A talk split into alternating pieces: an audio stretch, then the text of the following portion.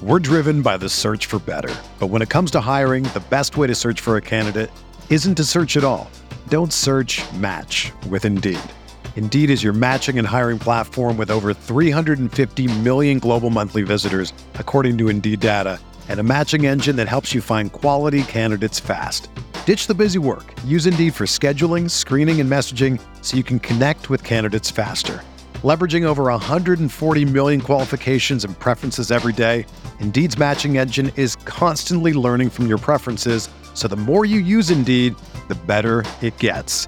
Join more than 3.5 million businesses worldwide that use Indeed to hire great talent fast. And listeners of this show will get a $75 sponsored job credit to get your jobs more visibility at Indeed.com slash BlueWire.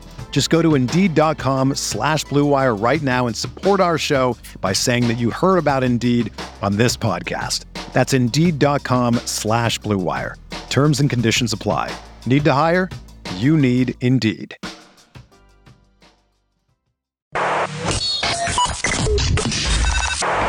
Welcome to Talking Buffalo, featuring conversations with guests from around the world of sports, media, pop culture, and all things Buffalo. With your host, Patrick Moran. All right, what is going on, everybody? How you doing? Welcome to another episode of Talking Buffalo, your weekday daily driver for Buffalo sports talk and more. I am your host, Patrick Moran. This episode is sponsored by Imperial Pizza, one of the best piece of joints you'll find anywhere in Buffalo. Now with two locations, everybody knows the South Buffalo Abbott location.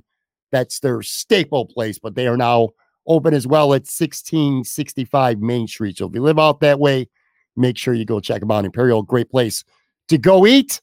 Um, we are taping this. So if you're watching this on the video side anyway, we are actually doing this live late on Monday night. Most of you will be listening to this in audio podcast form sometime, hopefully on Tuesday. Whether you're watching, whether you're listening, appreciate you all very, very much. I am joined again. This is maybe 15 minutes or so after a, a Buffalo Sabres victory over Arizona. I'm joined by my buddy PK from the Buffalo Sports Collective. We've done this a handful of times now. And by the way, the first two times the Sabres lost when we did this live, right? Now there's two in a row. On, yeah, I know. I'm on a roll. What's going on? How you doing? Gonna have me on after every show. Apparently now keep uh, keep keep this uh, momentum going. I'm not sure that our significant others would like us doing this after right. every uh, after every Sabres game. All right, so we're going to spend some time tonight or today, depending again when you're consuming this. Um, I want to talk about Sunday's critical, and I mean literally critical, Buffalo Bills victory over the Kansas City Chiefs. Now that we've had a night, or in some cases, two nights to kind of sleep on it. I feel like I have a different perspective now than I did uh, taping this with Tone Pucks literally minutes after that game ended. Had some time to think on that. So we'll spend some time talking about that. We'll also talk about the Buffalo Sabres. Like I said, again, a big, much needed victory, a convincing victory where a lot of things went their way tonight. And we'll, we'll talk about that as well uh, over Arizona. We'll get to that in just a second.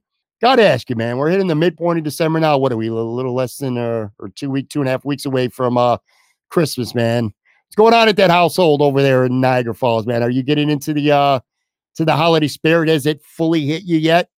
Um, it usually doesn't hit me until five days before when I'm really jetting out there doing Christmas shopping because I'm a last minute person. Uh-huh. I think people have sent me their ideas that they would like for the holidays but it doesn't mean I'm actually going to go out and get them yet. I'm I'm a really last minute shopper. I'm one of those ones that are out there on the 22nd, 23rd, 24th getting the final wrap up gifts.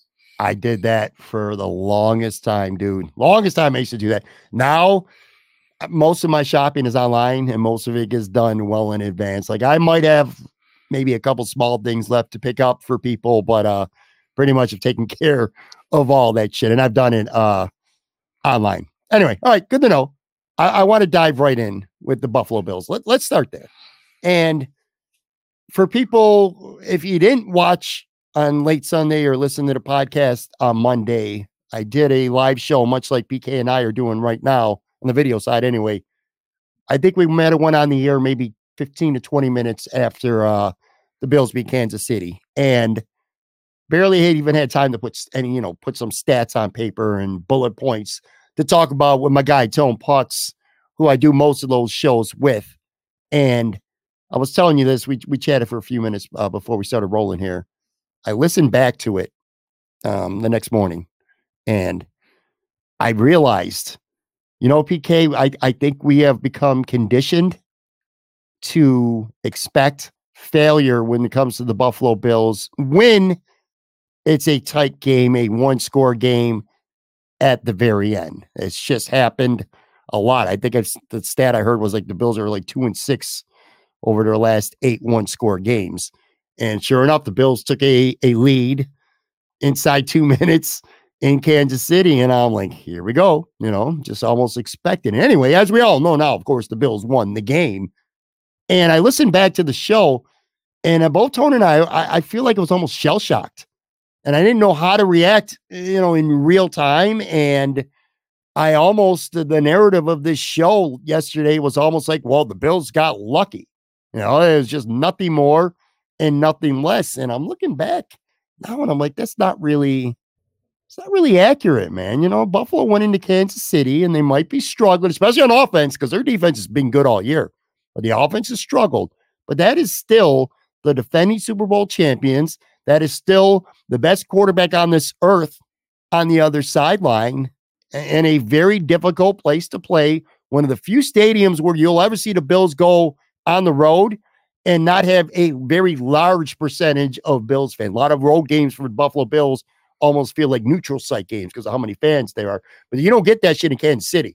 Anyway, a lot of things going against them, and uh they won, and, and I feel like they earned it, man. Before I get going with any other stuff like that, what what was your initial thoughts on the game on Sunday? Were you surprised going into the game because we didn't talk before the game? You know, did what was your expectation for the Bills going into the game?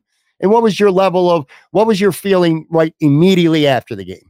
Yeah, I mean, me and Phil recorded. We weren't live, but we recorded it for the Monday episode, maybe like 30 minutes after the the game concluded.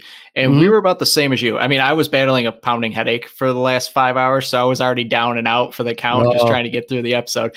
But it, it was definitely more just like, okay, they got the job done. It's on to the next. You know, uh, what are their playoff chances after this win? It definitely wasn't.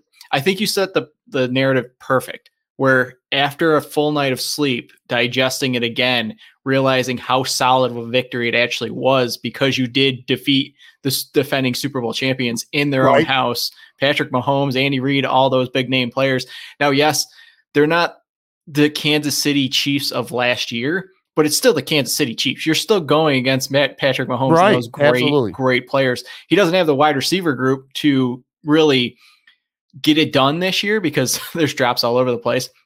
And you saw what Toney did at the line. But yeah, I don't yeah. think our show did them justice either. And I think come our Friday show, we're probably going to have to talk about that. But yeah, I, I, think we're in the same camp as you, where we didn't appreciate what they actually were able to accomplish on Sunday. Yeah, for sure. And you know, let's let's start with Sean McDermott. Obviously, he has been the big topic of conversation, and maybe we could spend a few minutes and a little bit talking about Tyler Dunne's article. I kind of want to get your perspective on it, just the article itself, some of the fan reaction and stuff like that. But let's start with Sean McDermott because I, I got to tell you, when the game was over, like when the Bills made the stop on fourth down, and it was uh who who got the pressure? It was Leonard Floyd. Leonard Floyd yep, got yep. the pressure. Mahomes got rid of the ball quick, fell harmlessly, and they cut to a, a camera shot of Sean McDermott on the sideline, and he had like his hands on his thighs, put his head down momentarily for a second, and honestly, my first thought was, did the Bills just get a defensive penalty? Because it almost looked like a demoralizing look from Sean McDermott for a split second. You know what I'm talking about? Oh yeah, you remember yeah, that? Over. It was like everything left his body for a second. Yes, exactly. And for again, for a quick fleeting moment, I thought that was actually a defensive penalty, and we are like, "Oh my god, I can't believe this is happening." That's like maybe for a half second how I felt. Then I realized that this was him visually showing that, at least in this moment, like the weight of the world was clearly on his shoulders from the time that article dropped on Thursday. And you know what? Before the article, too, I mean, there's a lot of pressure on this guy. The Bills came into this game six and six, and uh, uh, maybe not quite on life support with playoff hopes, but they could not afford to lose this football game. So there was already plenty of pressure before that. And then you have everything that happened Thursday, Friday, Saturday leading into the game and then a tough game with a one score lead. Sean McDermott is not oblivious to the fact of what the one score record is for the Bills over their last eight games and what's happened the last three times they've taken a lead inside the final two minutes. Anyway, it's like you could just hear him, you could see him, feel him breathe like that. That uh, that sigh, that relief. I don't think I've ever seen. You know, I'm sure I have, but I can't remember in this moment anyway. I can't remember the last time I've seen a coach that was so relieved is Sean McDermott. He's like, now I can breathe again. You know what I'm saying? I thought that was a very telling moment, and that was a really good glimpse into probably how much is this is weighed on him over the last handful of days. You agree? Oh yeah, I mean, you said it perfectly. That's the most emotion and and or relief that we've seen out of Sean McDermott since he's been here. I mean, you could definitely yeah. tell it's been a very very tough week for him. Even if you take that article out, they had the whole Von Miller thing the the week before. So well, it's all just compounded in that whole bye week situation, all the things that the team and him specifically had to go through. So, uh, I mean, going into that one, like you explained perfectly, six and six, it's a must win game. You cannot lose to the Chiefs and fall another game below 500, including in the conference record, which is killing sure. them right now. Yep. You cannot lose that game. So, all the pressure, I think, I don't know if he meant for the camera to hit that. I don't even know if it was just him. It was just a reactionary kind of thing because you know him. He's supposed to be very composed. He's supposed to have all his like everything's tied up, buttoned sure. down. I think that was just one moment of him just letting maybe not even the right word, but out of character. Just him and then realizing, oh shoot, I'm still on camera, gathering it back together, smiling, clapping, cheering on the fans. It seemed like for that split second, it was not a very it was uncharacteristic for Sean McDermott to kind of show more emotion of him. Yeah, I agree. It's a really good take. And I'll tell you, I'm going to put up a comment. If you're watching this on the video side, obviously on the audio side, I'll read it. If you are watching this live on the video side on Twitter, you can watch it, but you can't leave comments. If you want to actually leave a comment for the show, you'd have to go to the Talking Buffalo YouTube channel. If you leave a comment there, I'd be able to see it, possibly get it up on the screen. But anyway, Jason M commented, and he and, and this was going to lean into one next point I was going to make anyway. He says, being in the locker room, handing him the game ball with Terry standing behind him and players screaming, "We got your back," gave me goosebumps. I don't know if you've saw that yet, but a lot of people uh, did. It was on Twitter. The Bills tweeted it out um, after the game. A Couple choice words too from Brandon Beane. A couple f bombs there along the way. Uh, Jason brings up a good point. It was. Eh, I, I I feel like I got a sense that it was definitely emotional in that locker room, and my sense was that there is some authenticity to it. I do think that the majority of these players on this football team, for sure, this addition of the Buffalo Bills and the coaches, without question, have his back, so to speak. And my other takeaway from that is Brandon Beane's there presenting him the ball, which is great. But Terry Pegula is lurking in the background. I seen that smile. My initial thought when I saw that was, this motherfucker ain't going nowhere, dude. He's not getting fired. I mean, Tim Graham reported on this, you know, before the Tyler Dunne story, and I have felt, you know, for weeks now, I've said Sean McDermott probably deserves to get fired. I feel like he's taken this team as far as they can go. That's been my feeling for a while now. But I said I don't see him getting fired. He's got a contract extension that goes through 2027. They made the playoffs four straight years. They've won at least 10 games four straight years, two of those 13 wins. I'm like, this dude ain't getting fired. I already felt that before. And now I see Beane in the locker room, those players, and I see Terry Pegula behind them in that locker room.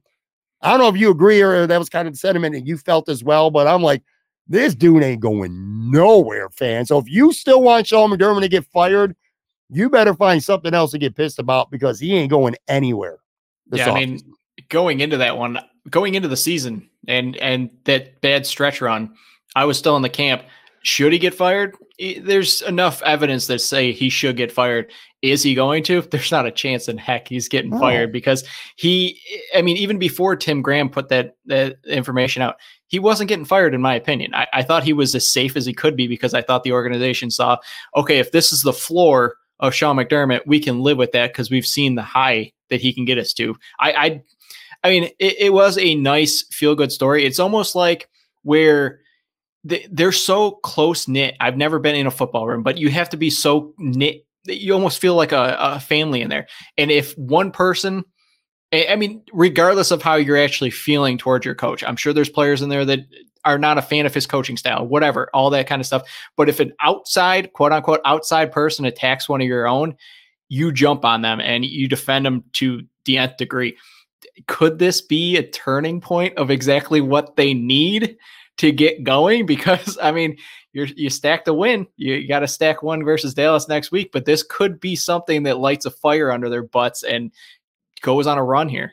You know, the the mere thought of a sports journalist being able to write something that would change the game for the team inside their own walls to me would have been unfathomable maybe a week or so ago. Because that was what I was going to ask you that next. Like, do you think it's actually possible that this Tyler Dunne article that came out this week truly galvanized this team a little bit? They rallied these players around their coach. You know, some of them have been very vocal over the last couple days with their support of him and Brandon Beane. And again, we saw it in the locker room after the game.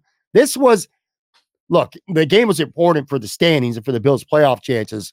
But make no mistake about it, this game was very important to Sean McDermott for extremely personal reasons. And again, going back to his reaction on the sideline in, in the seconds following the fourth down stop to put the game away to uh to the locker room after the game, and it's just his feeling from getting that ball from Beane.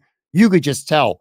Forget about the records and all that other stuff for just a second here. You could just tell it was really, really, really personal for Sean McDermott.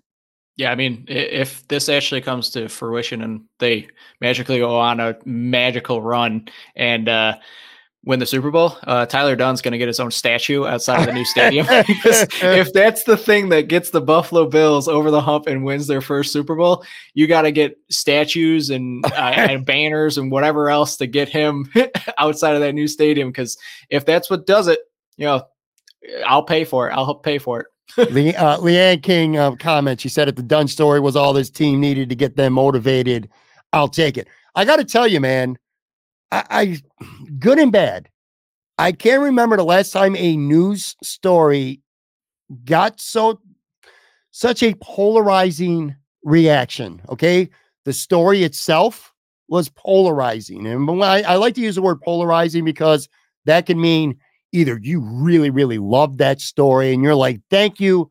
Finally, someone's really digging in and exposing a lot of shit that's going on, not just on the field or, you know, the way they lose games, but what's going on personally at one Bills drive over the last few years. You could have that mindset, or you could have the mindset that a lot of fans did, you know, that just, just feels like uh, an attack, a personal attack on a Bills head coach who hasn't been able to get the job done. So it's just polarized because there's such polar extremes on how not just the story is written, but how people received it. Because I'll tell you, man, I spent it came out on a Thursday last week. I'm telling you, man, I, I probably spent five hours arguing with Bills fans because, and I told you this before, and I'm going to repeat this what I've said on my show already.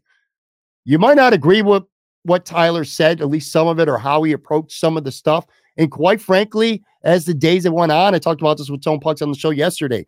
Nobody's a bigger Tyler Dunne fan than I am. But in hindsight, maybe some things I wish he would not have included or didn't need to be included. I think maybe it took away from some of the bigger points of the story that I feel like are not even being talked about now because of the 9 11 speech and because of, you know, maybe sources to the point speaking negatively that it kind of takes away from the message that was trying to be put out there. But anyway, my point was I do know Tyler Dunne very well. I've known him for a very long time.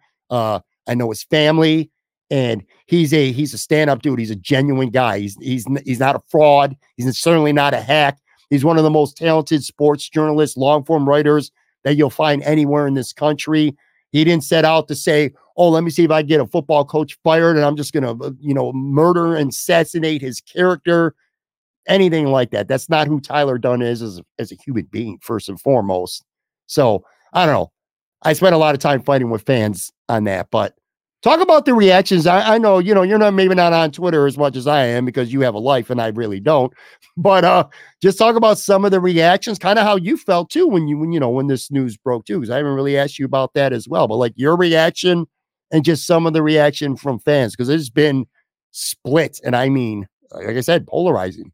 Yeah, I mean, I, I've been known to have a hothead in my past, but I've mm. in my since my wife came along, that, that's cooled off. So I'm not responding to people as much as I probably would like in my past. But that uh, that was it was a very very polarizing article, like you said. There was it, what was more interesting was if uh, like a week ago. How many of these people that were running to his defense on Thursday, Friday, whenever it came out, were also calling for his head a week ago. You can't have absolutely. I mean, how many times have also people wanted to know more of the behind the scenes on what's actually happening in the front office, behind the scenes at One Bills at One Bills Drive? There's been so many instances where people want more details of what actually goes into running a football team. You got it. I mean, yeah. sure, you might not like that. And the, the thing that I hated the most was, oh, you, you can't even name your sources. You know, does people not know because some people don't know what a source is. Some people don't know what a source is supposed to mean. I, I, I completely. Job. It makes no sense where you're going. Oh, there's no name behind this, so it's just all fabricated. Tyler Dunne has so much back history of stuff that proves that what he writes is legit. Why?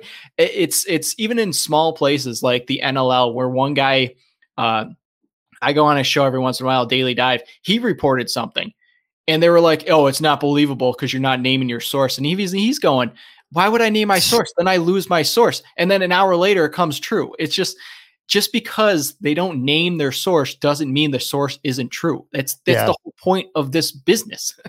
I I got to tell you, man. Most people who said that didn't read the article. You know, yep. they got a couple bullet points Little or maybe blurb. an excerpt on Twitter or whatever yeah, they it was like because first of all, to your point, exactly. Do you not understand what a source is? I guess as the consumer, it's your right, and what you should do is say, all right, this person's writing this. Are they credible? You know, is this person when they say a source says, do you consider that person credible? That's, I guess, how you should evaluate that. But also, it's inaccurate to just say it was nothing but one long character bash because, again, he did have people speak on the record very, very positively about Sean McDermott. I know Lee Smith did it. I know Patrick DiMarco did it. Uh, I know Isaiah McKenzie did it. Maybe one or two other people I came at. Now, of course, you know, much more more were negative because that's kind of what the story was about. That this is not the coach that's going to get this team the most out of this team, and they're not going to win a Super Bowl. And most importantly, he's the one that's got to let Josh Allen be Josh Allen. And that's kind of what I felt like the big meat and potatoes. Jason comments, that, comments and says, in many ways, that article served as, as a mirror. It either gave fodder to people who are already frustrated or caused people to defend McDermott and call it an attack. Very little fair analysis of it. I, I think that, that's a reasonable statement. And you're right, by the way. So many people who wanted Sean McDermott's ass gone a week ago saw that article and defended him. And it was kind of wild to see. And you're right, because it's like, yo, only I can fucking say this. Only I can mess with him. Only I can bully this guy. Only I can call for his head. You can't do it. Only I can. That was probably the wildest thing about the whole week and the whole article. Now that you bring that up.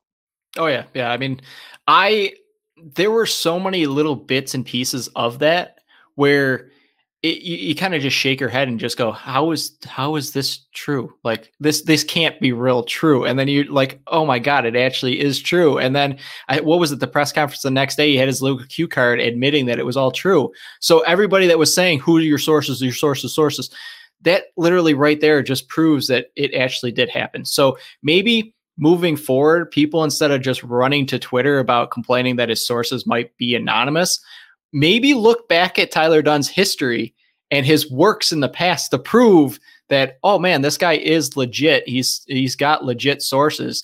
And then it, it I can't remember who it always is. It always says like wait and think before you hit send. Sure. Uh, maybe moving forward, some of these people out there should do that and just look and do a little bit of research before they send something that's going to turn listen, back on their head. I'm as guilty. I'm as guilty of that uh, of literally anybody. And you know, in full disclosure here too, I've talked to Tyler Dunne a handful of times. I've been texting him. We've been talking for days now since the article dropped. And what I can tell you, the 9/11 speech is the one that made headlines. You know, shit got on. It was Saturday Night Live. They they spoofed that. Um, it was kind of wild to uh to see that on Saturday Live last Saturday. But anyway, his the points he was trying to show is that he's an awkward communicator with his team, and uh and then there's things about his character, which people call a hit piece or a character assassination. But I mean, per credible sources that at least I know that are credible sources, there are lots of things that weren't even discussed because that 9 11 speech just dominated uh, what the headlines were. And I'm not to, you know what? I don't want to relive every little detail of the article. My point was, it was just a, a fascinating piece, a polarizing piece, no matter how you felt about it. And there's no doubt, you know, if you and I talk shit about Sean McDermott or Brandon Beane right now, they're not to care. Hey, who gives a shit what Pat Moran or PK are saying about us right now at One Bills Drive? But Tyler Dunne wrote that that reach was so wide that it got addressed at a press conference. And I do legitimately think that that became a big galvanizing point for this team. I think it actually mattered in maybe their, uh, the, you know, their, maybe if not so much their preparation, but certainly stepping up for their coach. I thought that mattered. Anyway, I want to make sure too that we, I, I, again, I didn't feel like I gave the Bills enough credit on yesterday's show. Uh, the team and Josh Allen, and uh, again, this was you know the Chiefs. This was a big game for the Chiefs. This was the they they had lost to Green Bay the week before. They're at home, and we've used this word a couple times this season. We're really looking for a statement win for the Buffalo Bills or a get right game for the Buffalo Bills. I promise you, the Chiefs were coming into this game feeling that way, playing against uh, the Buffalo Bills. And like I said, I just I feel like I didn't give the the, the team enough credit, and uh, and and ditto for Josh Allen because I thought Josh Allen ugly interception, which is is a problem because he's doing that weekly.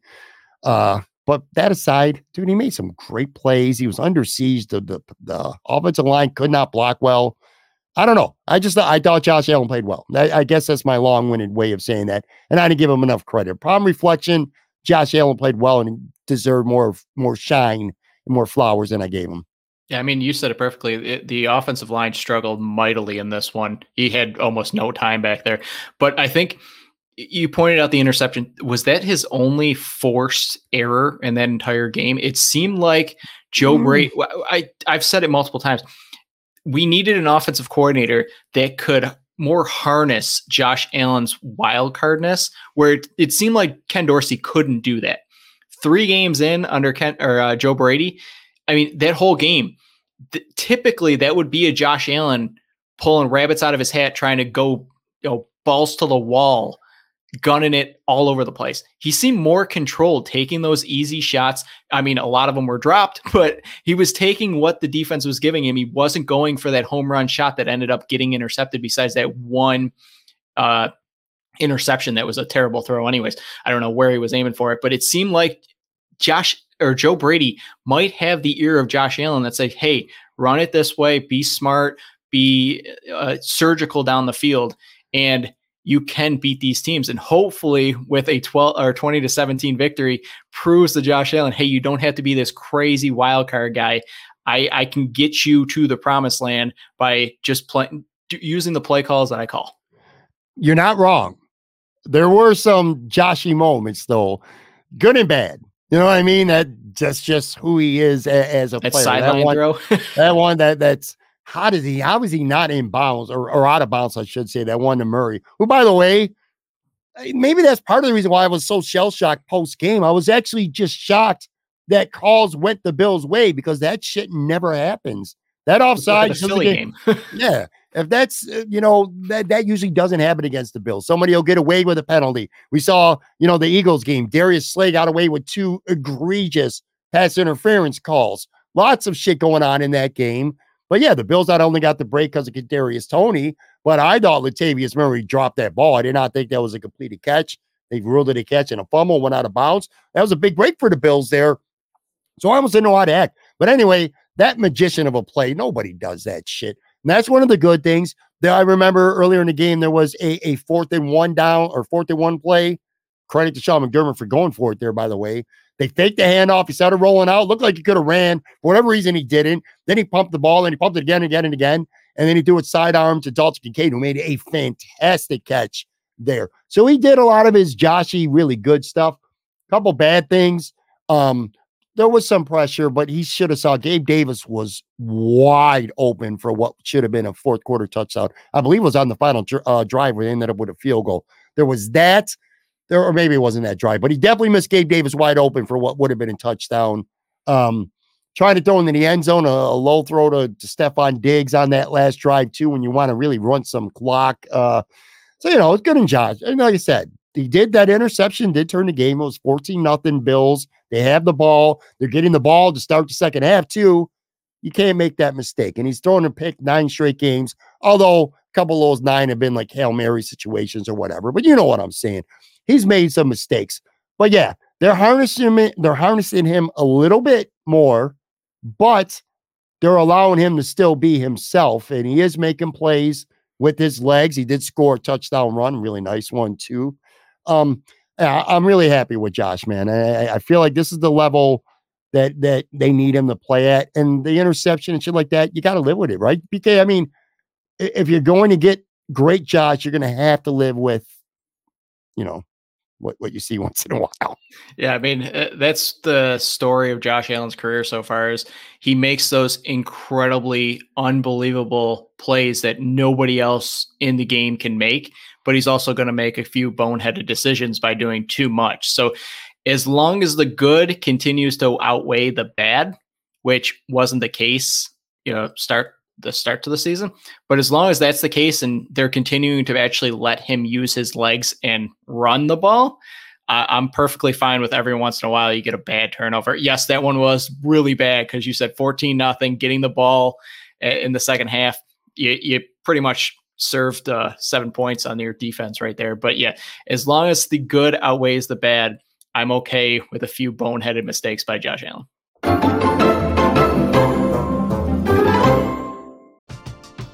We're driven by the search for better. But when it comes to hiring, the best way to search for a candidate isn't to search at all. Don't search match with Indeed. Indeed is your matching and hiring platform with over 350 million global monthly visitors, according to Indeed data, and a matching engine that helps you find quality candidates fast. Ditch the busy work. Use Indeed for scheduling, screening, and messaging so you can connect with candidates faster. Leveraging over 140 million qualifications and preferences every day, Indeed's matching engine is constantly learning from your preferences, so the more you use Indeed, the better it gets. Join more than 3.5 million businesses worldwide that use Indeed to hire great talent fast. And listeners of this show will get a $75 sponsored job credit to get your jobs more visibility at Indeed.com slash BlueWire. Just go to Indeed.com slash BlueWire right now and support our show by saying that you heard about Indeed on this podcast. That's Indeed.com slash BlueWire. Terms and conditions apply. Need to hire? You need Indeed. Whether you're a world-class athlete or a podcaster like me, we all understand the importance of mental and physical well-being and proper recovery for top-notch performance. That's why I'm excited that Unifyd Healing is sponsoring podcasts on the Blue Wire Network. Unifyd Healing is a new and super innovative global network of wellness centers powered by Energy Enhancement System, or EE System. If you haven't heard of the EE System yet, then you'll want to listen up. This technology promotes wellness, deep relaxation, purification, and rejuvenation. Wherever you are across the globe, access to a center is easy and affordable. Interested in experiencing the EE System technology for yourself? Go to unifydhealing.com slash bluewire to learn more and find a center near you. That's unified, U-N-I-F-Y-D, healing.com slash bluewire. No material or testimonials on the Unifyd Healing website are intended to be viewed as medical advice or a substitute for professional medical advice, diagnosis, or treatment. Always seek the advice of your physician or other qualified healthcare provider with any questions you may have regarding a medical condition or treatment and before undertaking a new healthcare regimen, including EE system. Right, I am back with PK from the Buffalo Sports Collective. We're going to dive into the Sabres in just a few minutes. But again, I am going to spend a few more minutes talking about the Bills because this was just such a big victory. We're more than halfway through the show, and there's a name I have not even thrown out there yet, which kind of shows you how under the radar he is, but what an important player he is to this team and more specifically this offense. And that's James Cook. This guy has become a legitimate weapon on the Buffalo Bills. 10 carries for 58 yards, uh, five catches for 83 yards, and a touchdown, which, by the way, that was all in the first half.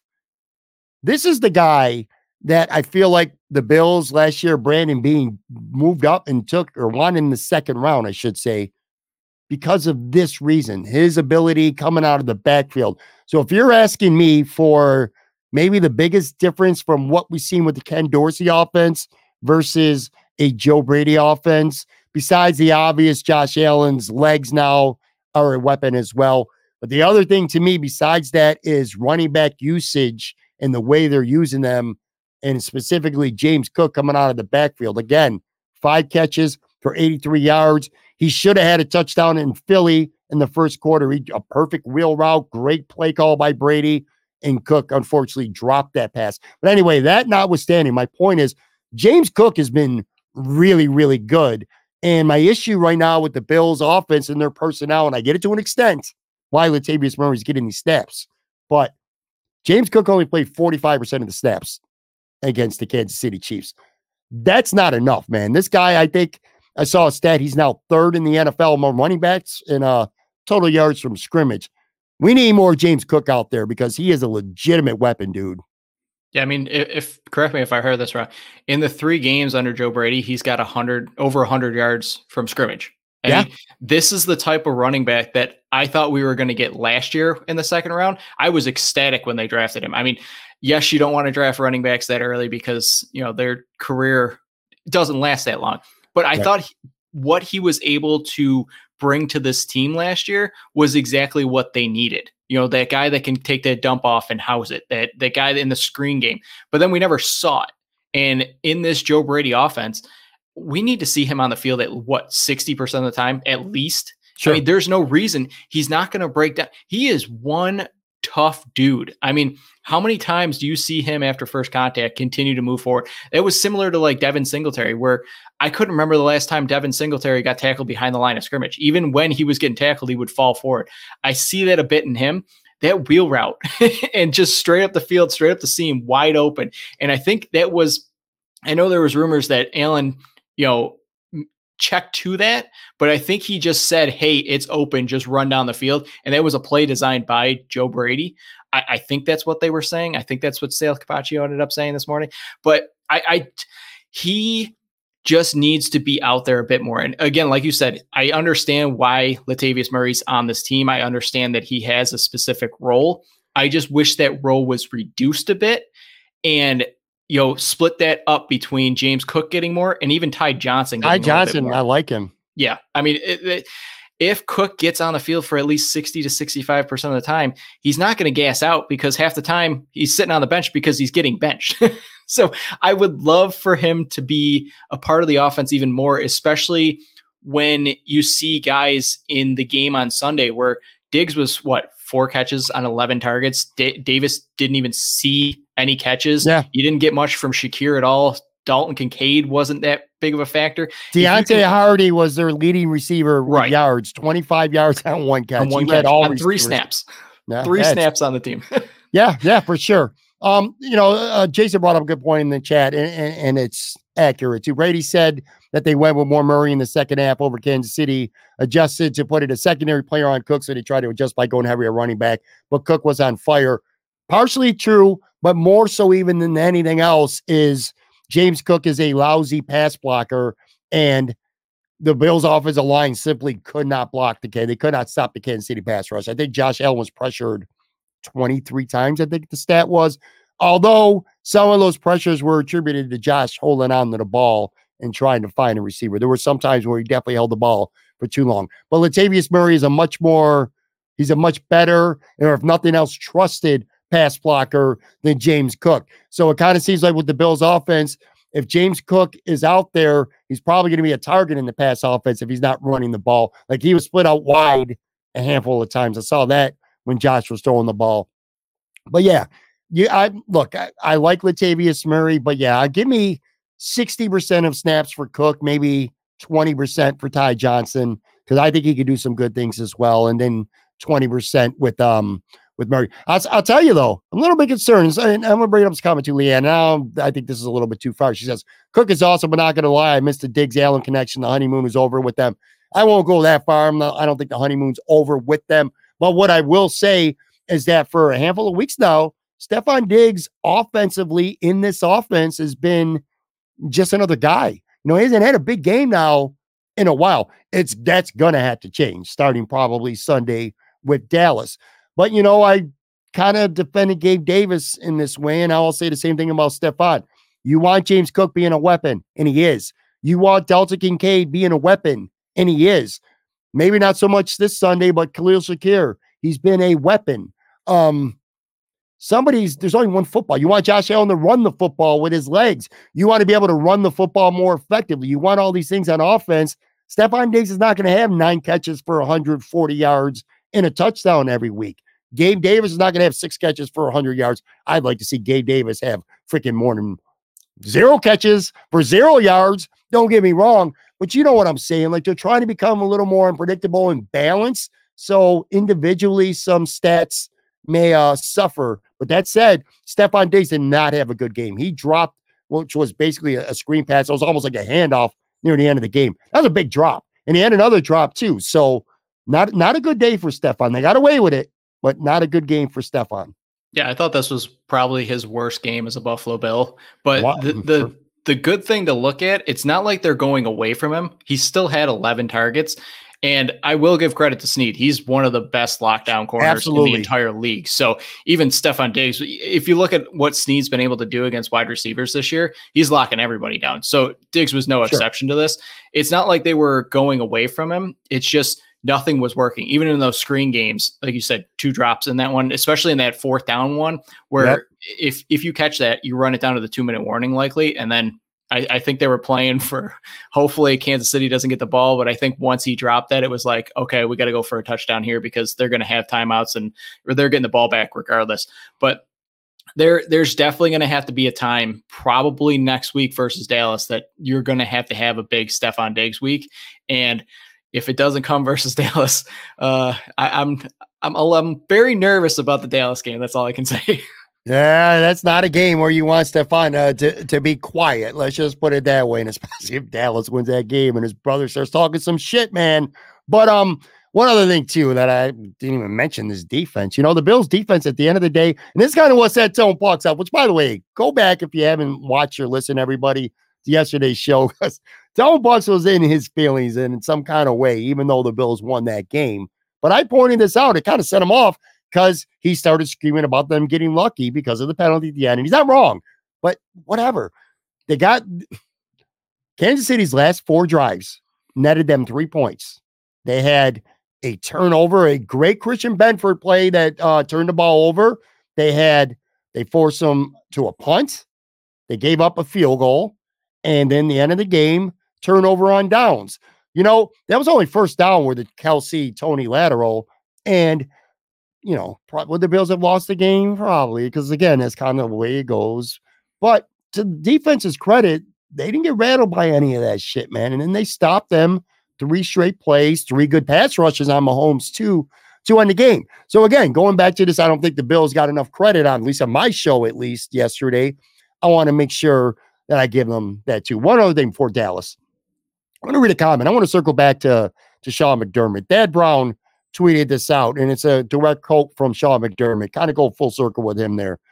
He says, It's incredible when a town embraces you as a family. We've had ups and downs as a football team, but the unyielding support the community has shown me is just incredible and a true blessing. That's from Sean McDermott on Monday. And I'm kind of laughing a little bit because I'm thinking about what you said, and that's so right. Had the Bills lost this game inside the final two minutes and Toney doesn't make that penalty and they lose because of that lateral at the end and say Josh gets stopped and the Chiefs walk off that field in a victory. I'm pretty confident that the community support as Sean McDermott is feeling right now, maybe not quite as much. Yeah, it might have been a little bit more quiet. Holy Lord, man. Holy Lord. So, anyway, yeah, the Bills seven and six now, dead smack in the middle. Not good, you know, because they do have five conference losses, but you look at these other teams, and a lot of them are playing each other. If the Bills went out, they're getting into the playoffs. I promise you that. So if they get to 11 wins, which, you know, two of those four games, especially now because Justin Herbert's having surgery, he probably is not going to be playing for the Chargers, and they'll be mailing in at that point. Dallas, Miami are tough games. Anyway, you went out, you're getting in the playoffs. 10 wins, you win three of the four.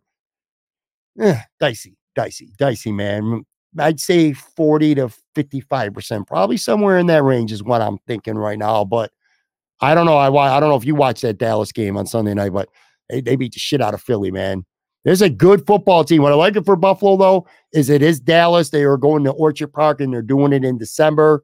So that's the biggest advantage the Bills had. They will be at home. The crowd is going to be back on their side. They're supporting the coach again, which is always cool, I guess. But um, big game, another big game. You go from one big game to the next. That's what happens when you're six and six after 12 games, though, you know? Yeah, I mean, Dallas is a tank right now. They don't feel like the Cowboys of past years where it's like you're just waiting for the epic collapse. I don't know what it is, but Dak's playing unbelievable. I think he should probably be the MVP of the league right now with what he's been able to do on that yes. offense.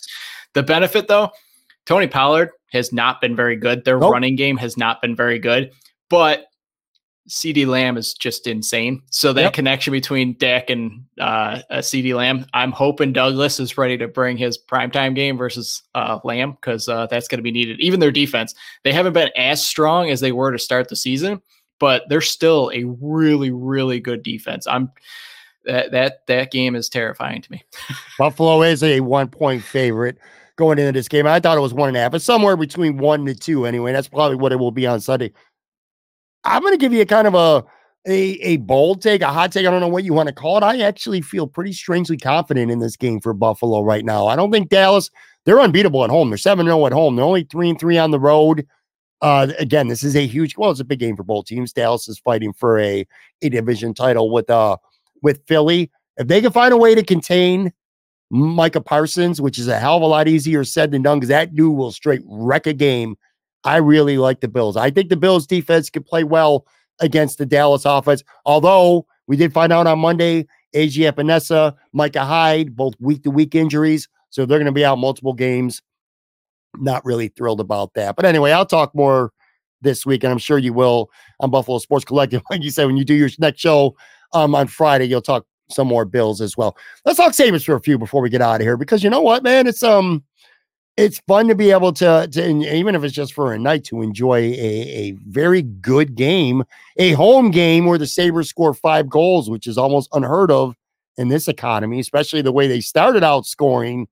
Um, a 5-2 victory over arizona very impressive. This is a team now they've got what five points out of their last six? Yep yep. Yep um the funniest thing is all right, so you, you don't watch the game, and I tell you, oh, the Sabres won 5 2 at home.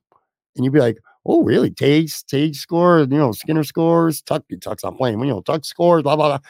No, because guess what?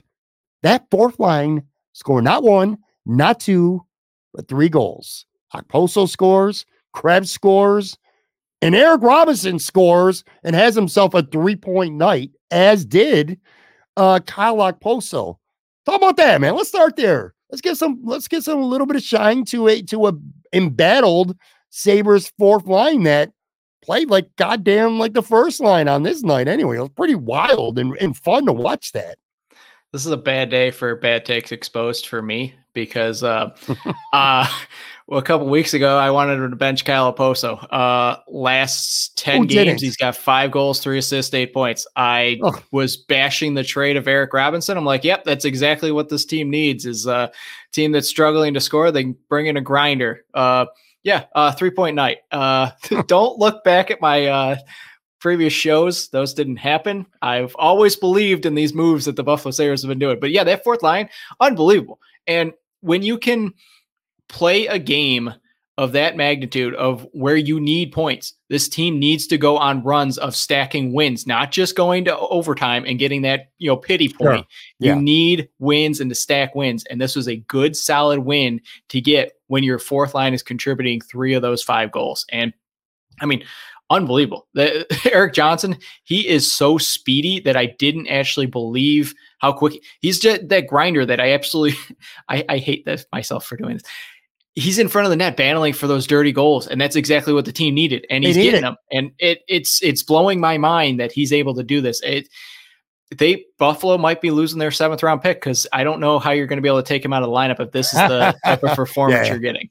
Let me let, let me jump into the talking buffalo um confessional booth right now. So the Sabres trade for Eric Robinson and give up a what what you just said it conditional a, a conditional a conditional seven. First of all, if you get traded, if you're an NHL player and you're getting traded for a conditional seventh round pick, that team that traded you, you they don't value you all that much. Let's just put it that way. If you're getting a conditional seventh round pick. But anyway, here's my confession. I'm tweeting. I see. I tweet about. Oh, I go oh, great. Kind of what you said. You know, they missed out, and from you know, Pat Kane, you could have, there's a lot of mixed feelings about that. Maybe that's not a bad thing that the Sabres missed out on Pat Kane. But the sentiment is this team needs to score more freaking goals. You know, the, the, the bottom six forwards are the problem of this hockey team. They don't they don't bring nothing to the table offensively.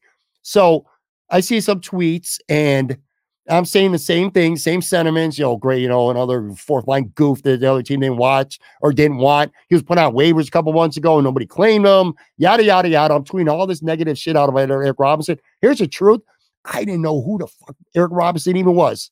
They didn't even know who he was. No idea. I just of the people didn't. I I listen to people I like, you know, on Twitter, hockey Twitter, Sabres Twitter, you know, Chad DiDomenico says I'm not necessarily, you know, try to call him out specifically, but every because everybody had the same reaction. I was like, oh, really? This is this is your move to create more offense to go get a fourth liner that Columbus didn't even want, you know. So I'm not calling him out. I'm just saying that's how everybody was. And I jumped on that bandwagon. But the difference between Chad and myself is Chad DiDomenico knows who the hell Eric Robinson is and what his, you know, pros and cons as a player are. I know shit about him. I just jumped on the wagon that everybody else did because I was just like, great another fourth line guy who gives a shit about. Well, early returns suggest that this guy is going to be a keeper, man. He looks for that role, and he's not going to have three point nights quite often. I, at least I don't think he's going to, but he looks like a good fit on that Krebs Okposo line. I thought that line looked pretty good.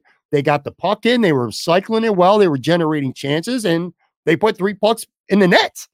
That's just um it's unexpected. So maybe this guy is just to give him a lift beyond this game. I really like what I saw from him. I, and I'm kind of almost yesterday, I was stunned at the Bills won.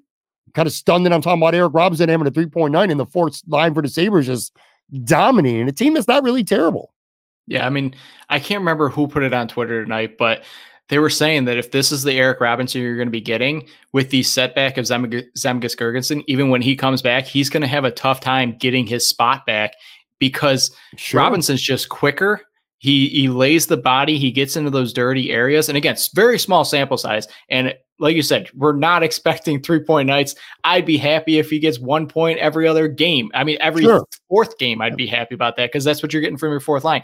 But that type of effort on the penalty kill as well that he's going to contribute there, I I really like that fourth line gelling together. And Okposo just looks like he has a bit more energy these last 10 games. Maybe he heard me in saying that he should be up in the press box because he's not adding anything to this team. Why he was on the f- second power play, beyond me. He's just like a load of bricks there. Last 10 games, unbelievable. I mean, uh, he, he's turned his whole season around. But the biggest thing for this one also, um, Ryan Johnson, I don't know why they keep benching him for over a guy like Eric Johnson. Erik Johnson was very bad in this gun, in, in, my opinion. I, I didn't think he played a very good game. Ryan Johnson paired with Owen Power, that is such a good second yeah. pairing on defense. I don't know. He's just so calm and composed back there where he's always making the smart decisions to get the puck out of the zone, which was a big issue in this game where their second goal, I believe it was, uh, Brett Murray couldn't get it out of the zone and it ended up leading to a goal for the Coyotes. It's just, I, I, I wish that they would just keep that pairing together with Power and Johnson and just figure out the rest. When Samuelsson's back healthy and coming back in, figure out the rest, but at least leave Ryan Johnson in the lineup. It's it's tough. It's not easy to figure out why uh, right. Erik Johnson's in the lineup every day. Whether it's whether it's um Granato not wanting to mess with any locker room stuff, whether it's maybe Kevin Adams saying, well, you know, we signed him as a free agent. Maybe it's a bad look to other veterans out there for putting this guy in the press box. I don't know. You're right, though. You can't tell me Ryan Johnson's not one of the best six defensive players on this team right now. I, was really impressed with him tonight. Um, Turk also scored, by the way, and uh, who? Oh, Rasmus Dahlin, empty netter. Good for him. The other guy I want to talk about, you know, so the fourth line is is looked great, or at least looked great on Monday night, I should say. Devon Levi had another strong game, so he's been up for three games now, and he's had three strong games. And it's just weird because he got sent down to Rochester to get games, to get experience, get his confidence up, get you know himself more a little more NHL ready. Then Ullmark goes down he was with an illness, right? It wasn't an injury. I think yeah, UPL, UPL, yeah. UPL. My, my, God, I say that once a month. Like I, once a month, I still say Linus o- or Linus Ullmark instead of UPL. Anyway, yeah, UPL is down for a while, so they got to bring Levi up, which I heard some criticism. Some people said Tokarski should have been the call up just to, to get him up, let him be the backup, and Comrie some some action in that because you're supposed to have Devon in Rochester right now getting these games, getting this experience. Kid gets called up and he looks like he did at the end of last year for the most part. He was really good again. Couple big saves, 21 saves, 23 shots. Um, yeah, he's dude, he's been great all three games. I think he's been great and all three straight starts too, right? He started three straight games. Yep. Right? Yep. Yeah. So now he's back to playing like at the beginning of the season when he was playing. You know, he was the net minder nearly every night. So I don't know. What's your take on that? How he's playing, and now that UPL because I think UPL was the backup tonight. I believe he was yep. anyway. Yep. Um, what do you do? Because he was playing hot for a while too. So I don't know what, what if you're not going to play Devon Levi a lot, you got to send him back down. I, what what are they doing? What are we doing here? My official stance is I have no idea what they're playing. Yeah. but uh, I mean, his worst time was the shootout in uh, what was it Saturday versus Montreal? Yeah, he yeah. let in three of the four. Yeah, not great, not but no. in this game he was so composed back there. He was the old Zen master, calm, composed in net. Sure. He made that great breakaway. Um, breakaway save when it was still keeping a three goal lead there. The one was not his fault. The second goal was not his fault. The guy came from his blind side. Even the first one, the defense was so clustered over to the one side where they yeah. just let a ripper by that that side. But he, he's very, very calm and composed in there. But I, I, don't know what they do. I don't see how they can carry three go. They go same situation. I didn't want them to carry three goaltenders to start the season. They're right back where they started now. Yeah, but I, I, don't see how you can go to Comrie at all with the two goalies no. ahead of him. Mm-mm. But he can't go down to Rochester. So what are you going to do? Wave him and expect him? But then you're relying on Levi and UPL to continue to do that. It, it's the same situation to start the season is do you go back to UPL who had such a great run and that's the reason why Levi got sent down until UPL got sick or do you keep riding the kid where after four games to start the season he ended up getting hurt and then you lose all the momentum. So I have no idea what they're planning on doing, but I still stand that three goalies is not the way to do it. I,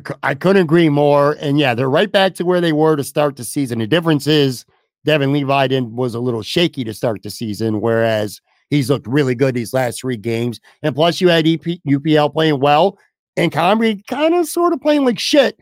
But yeah, to to to waive Comrie and potentially lose him, which could happen if they waive him. I I don't know if they would lose him or not, but if you waive him, that's pretty much saying we're rolling with UPL and Levi. And now Levi's here to stay. He's not going to Rochester. Like right now, they could just send him back down and bullshit fans by seeing UPL some, you know, we're going to go back to UPL for a while, blah, blah, blah, blah, blah. I don't know what they're going to do. I just hope they don't carry three goalies, though. So I, I, if that means, I guess I'm saying that I'm good with Levi staying up now. He's shown me the last three games that he's good. Now, maybe you don't play him as much. Maybe you have more of a true platoon and you're not playing Levi seven out of every 10 games. You know what I'm saying? So I don't know. It's, it's, it's good to just see this team get points now because it, was, getting really frustrating. watch too. I mean, Jesus, we were going at it. You know what? They lost four straight games in regulation before these last three games where they got five out of six points. And I'm thinking to myself, look, please don't be out of this race. Don't get buried before Christmas. You know, don't get buried before Christmas. And people are like, oh, it's only six, it's only six points. It's only eight points. These are conferences stacked.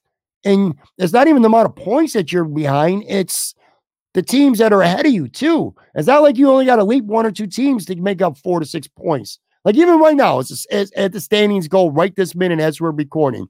They're four points out of a wild card, but they still got four teams they got to jump to get to that wild card. Montreal, Carolina, New Jersey, and Tampa. And Pittsburgh's right there too. So, you know, it's not even the points, it's the amount of teams you got to jump. You just you can't you can't get buried. To their credit, though, getting five out of six is definitely a good start. Yeah, they just got to keep stacking these wins. That's what we've been saying for since October is they're they're not capable of playing consistent hockey so far this season. If you can rattle off three or four straight wins, maybe this is the the momentum that they need. Maybe going into a Wednesday when they face Colorado, which is that, that one's scary to me.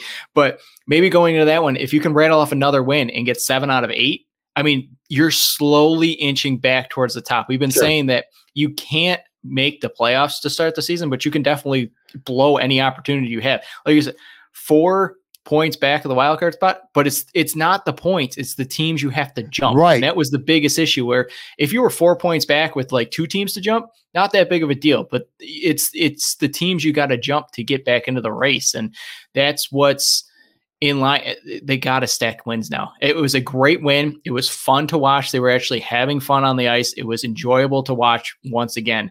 But this is one win. You got to keep stacking the wins now. They've this was their 29th game in the season, and they've only had uh they've only won consecutive games once so far uh this season. Um three game West Coast trip coming up now. You you mentioned the first team, they're playing Wednesday.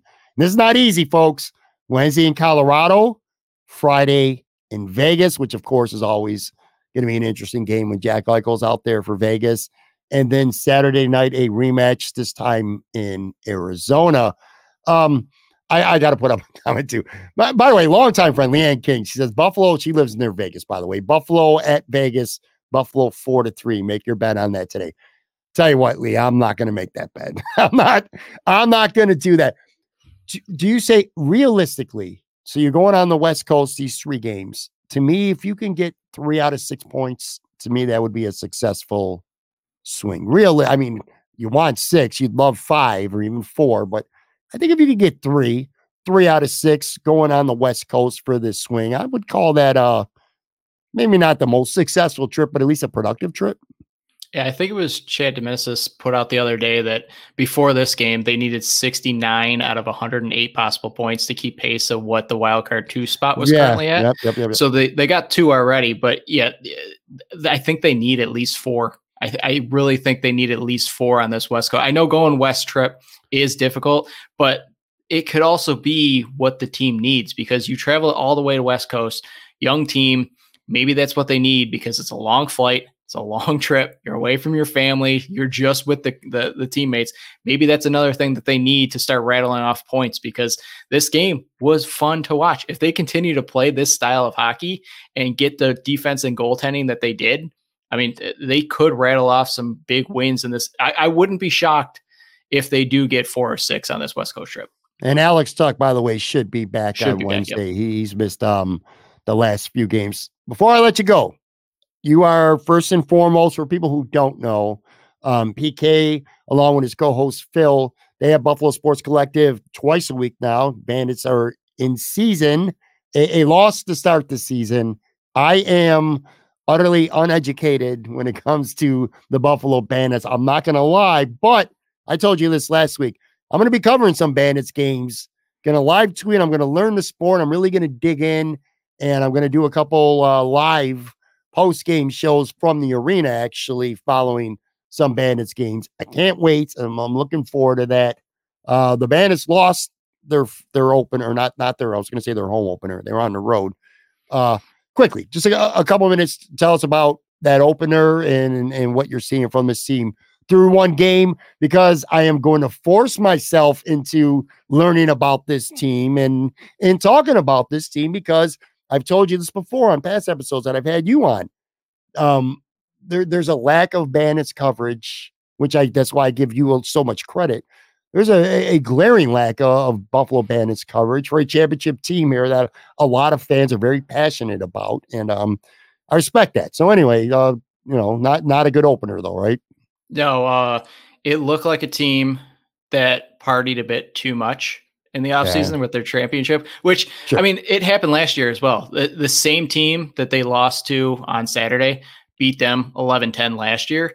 Uh, I'm I'm not overreacting. I'm not worried about it. Matt Vinc played really bad. The defense played really bad. They were way out of sorts. But the back end has a lot of moving pieces because at least two guys from the championship run last year are out. One of them's out for the year. One of them's out until maybe March at the earliest. So they're still learning their way back there. They got a young rookie in Cam Wires back there who had a rough start to his season, but I, I'm very high on him. The offense, I'm not worried about. It, it just seemed like the first half of the game. And this is something that the team's going to have to learn to play since they're facing every single team this year.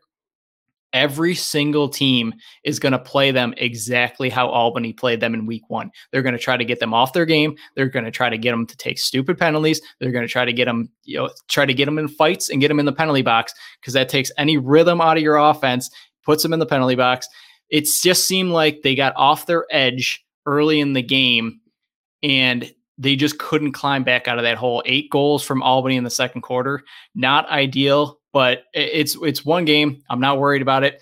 You sure. can go look in all the bandits chats. Everybody thinks the world is falling down because they lost to this team. They they don't have their face off guy. Matt Vinc is over the hill. They should fire Johnny Tavares. We said it in the Monday show. One game. Relax. They lost game one last year. They went on to win the championship. It's one game. If they come out home opener and banner raising ceremony on Saturday, do the same thing, then you could start putting up some red flags a bit. But I, am not concerned whatsoever about one bad loss because that happens, especially when you just, you know, we're partying after a championship all, all off season. yeah, I get it, man. Not not not a big surprise. That's gonna do it for today's show. I want to thank uh, our sponsor one more time, Imperial Pizza. Like I said, one of the best places for pizza and wings and all kinds of food that you'll find anywhere in Buffalo. Two locations now.